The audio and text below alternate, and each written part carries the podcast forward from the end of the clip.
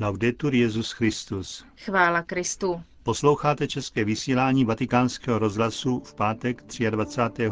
října.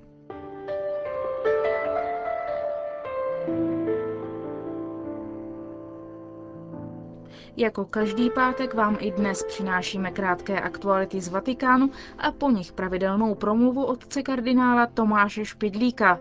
Pořadem vás provázejí Josef Koláček a Markéta Šindelářová.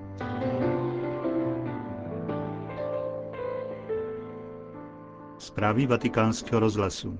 Vatikán. Dlouhým potleskem dnes reagovala biskupská synoda pro Afriku na závěrečný dokument zasedání. Tento dokument v angličtině, portugalštině, francouzštině a italštině byl představen za přítomnosti Benedikta XVI. Afriko, vstaň a choď. To je výzva závěrečného poselství synodu. Nelze ztrácet čas, říkají synodní otcové. Afrika se musí změnit a nesmí být ponechána na pospas zoufalství. Dokument je rozdělen do sedmi částí, obsahuje mnoho výzev. Kněžím, aby byli věrni v celibátu, čistotě a nelpěli na hmotných dobrech. Věřícím lajkům, aby byli božími velvyslanci, aby dovolili křesťanské víře prostoupit všechny oblasti jejich životů. Poselství také doporučuje stálou formaci lajků a budování katolických univerzit. Další apel směřuje politikům. Afrika potřebuje svaté politiky, kteří budou bojovat s korupcí a pracovat pro společné dobro, stojí v textu. Pak poselství připomíná katolické rodiny, varuje je před takzvanými moderními ideologiemi a žádá vlády, aby je podporovali v boji s chudobou, protože národ, který ničí rodinu, jedná proti vlastním zájmům. Synodní otcové se zamýšlejí nad katolickými ženami a muži. Prvně jmenované označují za páteř místních církví a chtějí pro ně lepší podporu na sociální úrovni a aby se nestali obětí cizích škodlivých ideologií o druhu a sexualitě. Zároveň poselství vyzývá katolické muže, aby byli zodpovědnými manželi a otci a aby chránili život už od početí a vychovávali děti. Pak následuje apel na mladé a děti, kteří jsou přítomnost i budoucnost Afriky, v níž 60% obyvatelstva je mladších 25 let. Oběma skupinám je třeba se věnovat apoštolátem a udržovat je daleko od sekt a násilí. Závěrečné poselství biskupské synody pro Afriku se obrací také k mezinárodnímu společenství, aby se k Africe chovalo s respektem, změnilo pravidla ekonomické hry a zahraničního afrického dluhu, zastavilo vykořišťování tolika přírodních zdrojů Afriky nadnárodními organizacemi a neskrývalo za pomoc další zneužívání Afričanů. Dokument se také zastavuje u problému pandemie AIDS v Africe. Připomíná roli církve v boji proti této chorobě. Synodní otcové také znovu připomněli, že tento problém nemůže být vyřešen distribucí kondomů, ale úspěch může přinést jen čistota a věrnost. Poselství také hovoří o nutnosti dialogu mezi tradičními náboženstvími, především s islámem. Dialog je možný, stojí v poselství, ale je třeba odmítnout fanatismus, zajistit vzájemný respekt a zdůrazňovat, že náboženská svoboda je základní lidské právo a zahrnuje svobodu vlastní víru sdílet a nabízet, ale nevnucovat. Mezi dalšími tématy poselství zmiňuje význam svátosti smíření a diecézní programy na podporu míru, zastavení praxe vendety, posílení vazeb mezi starobylými církvemi v Etiopii a Egyptě a v Africe a na ostatních kontinentech. Zaznívají zde také díky misionářům a nutnost pomáhat utečencům. V závěru poselství synody připomíná 40 let existence sympozia biskupských konferencí Afriky a Madagaskaru a vyzývá africkou církev, aby se nebála i nadále využívat možnosti sdělovacích prostředků. Jen za posledních 15 let se 15 katolických rozhlasových stanic rozrostlo na 163. Konec zpráv.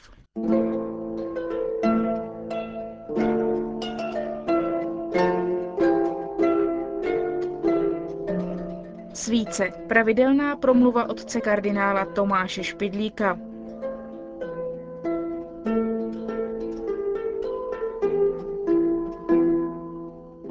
Kterém kostele by nehořely svíce. Je to zvyk prastarý, potvrzený legálními předpisy, které určují, kolik nejméně svící musí hořet na oltáři nebo při mši, nebo při vystavení oltářní svátosti. Když se přenáší Eucharistie na jiné místo, liturgicky doprovázejí kněze ministranti se svícemi. To je to napodobení starého císařského rituálu. Když se byzantský císař měl pohybovat po paláci nebo zasedat na trůně, doprovázeli ho dva světlonoši pochodněmi. Nemohlo tomu být jinak v době, když ještě nebylo elektrické osvětlení. Naše svíce už nejsou potřebné z hlediska viditelnosti, ale vyjadřujeme i vyznání, že za opravdého vládce světa a krále slávy považujeme Krista v Eucharistii osobně přítomného. Kromě toho známe také starejce vysvětlení mystické. Svíce dává světlo tím, že se sama stravuje. Je tedy symbolem oběti. Oběť však je jeden z nejdůležitějších morálních a náboženských pojmů. Čestný člověk je obětavý za všech okolností. se nabídne místo staršímu, který stojí. U stolu ponechá lepší sousto druhým, v práci se obětují, aby něco usnadnil bližnímu. A co jiného úkol matky v rodině? Neustále oběť pro druhé. Je jako svíce, která se stravuje, aby svítil rodinný krb. Proto přijímáme základní morální pravidlo. Egoismus je zlo, obětovat se pro druhé, to je dobro. Těm, kdo to uměli udělat heroicky, stavíme pomníky a dáváme je za příklad při výchově mládeže. To ovšem potřebuje dalšího vysvětlení. Pro koho nebo pro co se máme obětovat a do jaké míry je to potřebné. Vždyť často slyšíme i opačná mínění. Nebuď bláhový, neobětuj se za lenocha, za někoho, kdo si toho nezaslouží. Nedělej si iluze, svou obětí nic nepolepšíš, bylo by to nadarmo. Veřejné společnosti ovšem vyžadují oběti od všech, kdo jsou v jejich službě. Ukládají jim to jako svatosvatou povinnost. Mají na to právo? Státy posílají vojáky na smrt pro blaho občanů. V jednom svém románu Dostojevský klade do úst skeptickému mysliteli tato slova. Já jako čestný člověk bych odmítl jít do ráje, kdyby to mělo stát slzu jednoho nevinného dítěte. Kolik obětí, které státy vyžaduje na zmar. Laická morálka tedy zůstává na pochybnosti, když má vysvětlit praktické aplikování základní jednoty obětí a dobra. Jak se k tomu staví náboženství? Tam se oběť ještě důsledněji zdůrazňuje, ale líp se označí její smysl. V obyčejné mluvě se totiž povrchně zjednodušuje. Obětovat se znamená prostě něco ze svého ztratit. Obětuje někdo své prázdniny a ošetřuje nemocného příbuzného. Co za to dostane? Odpovíme jeho vděčnost a lásku. Je to málo? Jistě to není mnoho, ale přátelství obohacuje život. V čítánkách pro děti bývalo poučné vypravování o chlapci, který dostal píšťalku, po které tolik toužil, ale dal ji druhému chlapci, který byl smutný. Ztratil píšťalku a našel přítele. V náboženství tento motiv se prohlubuje. Obětujeme-li něco pro lásku Boží, získáváme nejlepšího přítele, jakého si dovedne představit, to je Boha samého. Tam si tedy můžeme být jistí, že jsme málo ztratili a mnoho získali. Proto ti, kdo žebrají, tradičně volají, dobří lidé, dobří lidé, dejte nám pro lásku Boží. Ale z druhé strany lidé dobří povzdozovali ze zkušeností. Nelituji toho, co jsem z lásky kdy dal. Vždycky mě to nějakým způsobem Pán Bůh vrátil. Teologové to potvrzují dramatickou úvahou. Základní náboženská pravda zní, že Bůh je spravedlivý soudce, který odměňuje dobré a trestá zlé v tomto životě i po smrti. Z toho plíne, jak píše svatý Jan Zatoustý, že člověk doopravdy nemá než jenom to, co z lásky daroval. Kazatelé to občas rozvádějí tímto příkladem. Jede-li někdo do cizí země, musí si opatřit cizí valuty, které tam platí. Je to urgentní zvláště tam, kde se peníze vlastní země nedají rozměnit. Nejistější je, když tam v té nové zemi už máme uloženy úspory v bance, které si pak můžeme moci vybrat k dobrému. Smrtí si přeneseme do Božího království mimo zemi.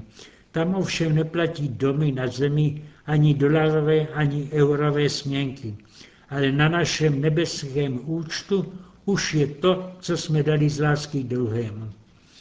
Ale tam mají také zásadní jiné počítání obnosu. Nedá se to měřit čísly matematicky. V Evangelium čteme příklad chudé vdovy, která dala malou minci do pokladnice, ale dala ze své bídy, zatímco ostatní ze svých přebytků. Proto obětovala morálně nejvíc. Ztratila tedy nejvíc a získala nepoměrně víc než ostatní. Nedívme se tedy, že velcí svědci, jako například svatý František z Asisi, se rozhodli dát všecko. Jako duchovní postoj to platí pro všechny řeholníky, kteří skládají slib chudoby. Proto píše svatý Bazel pravidla, ve kterých se dočteme, že ten, kdo nazývá něco svým vlastním, už se vylučuje z lásky Boží. Slib člověka se tu opírá o příslib Evangelia. Petr řekl, hle, my jsme opustili všecko a šli jsme za tebou, co tedy budeme mít? Ježíš jim řekl, amen pravím vám, až syn člověka při obnovení všeho posadí se na tvůr své slávy, tedy i vy, kteří jste mne následovali, usednete na dvanácti trůnech a bude se soudit dvanáct pokolení Izraele. A každý, kdo opustil domů, nebo bratry, nebo sestry, nebo matku, nebo děti, nebo pole pro mé jméno, stokrát víc dostane a bude mít podíl na věčném životě. K tomu bychom mohli poznamenat, že to slibuje nejenom evangelium, ale všecka náboženství, která hájí skutečnost budoucího života a odměny tam za dobré skutky. Přesto však je v křesťanství něco zásadně nového. Ten nový život po smrti se obyčejně líčí jako jiný, docela odlišný od přítomného. Ty odměny tam tedy jsou opravdu v docela jiných valutách. Naproti tomu křesťané věří ve vzkříšení z mrtvých. Kristus se svým zmrtvých stáním se navrátil do života, který měl. Za oběť svého ponížení se navrátí do slávy i zde na zemi, i na konci věku. Totež slibuje i nám. I tuto víru můžeme vyjádřit překným přirovnáním a to svátostním. Při dnešní liturgii obětujeme na oltář chléb a víno. Co za to dostaneme? Týž chléb a to též víno, ale proměněné v tělo a krev Kristovu. Co jsme dali, to dostáváme naspět a současně nejenom stokrát, ale nespočítaně vícekrát. Dnešní oběť je tedy příklad a smysl všech malých obětí našeho denního života.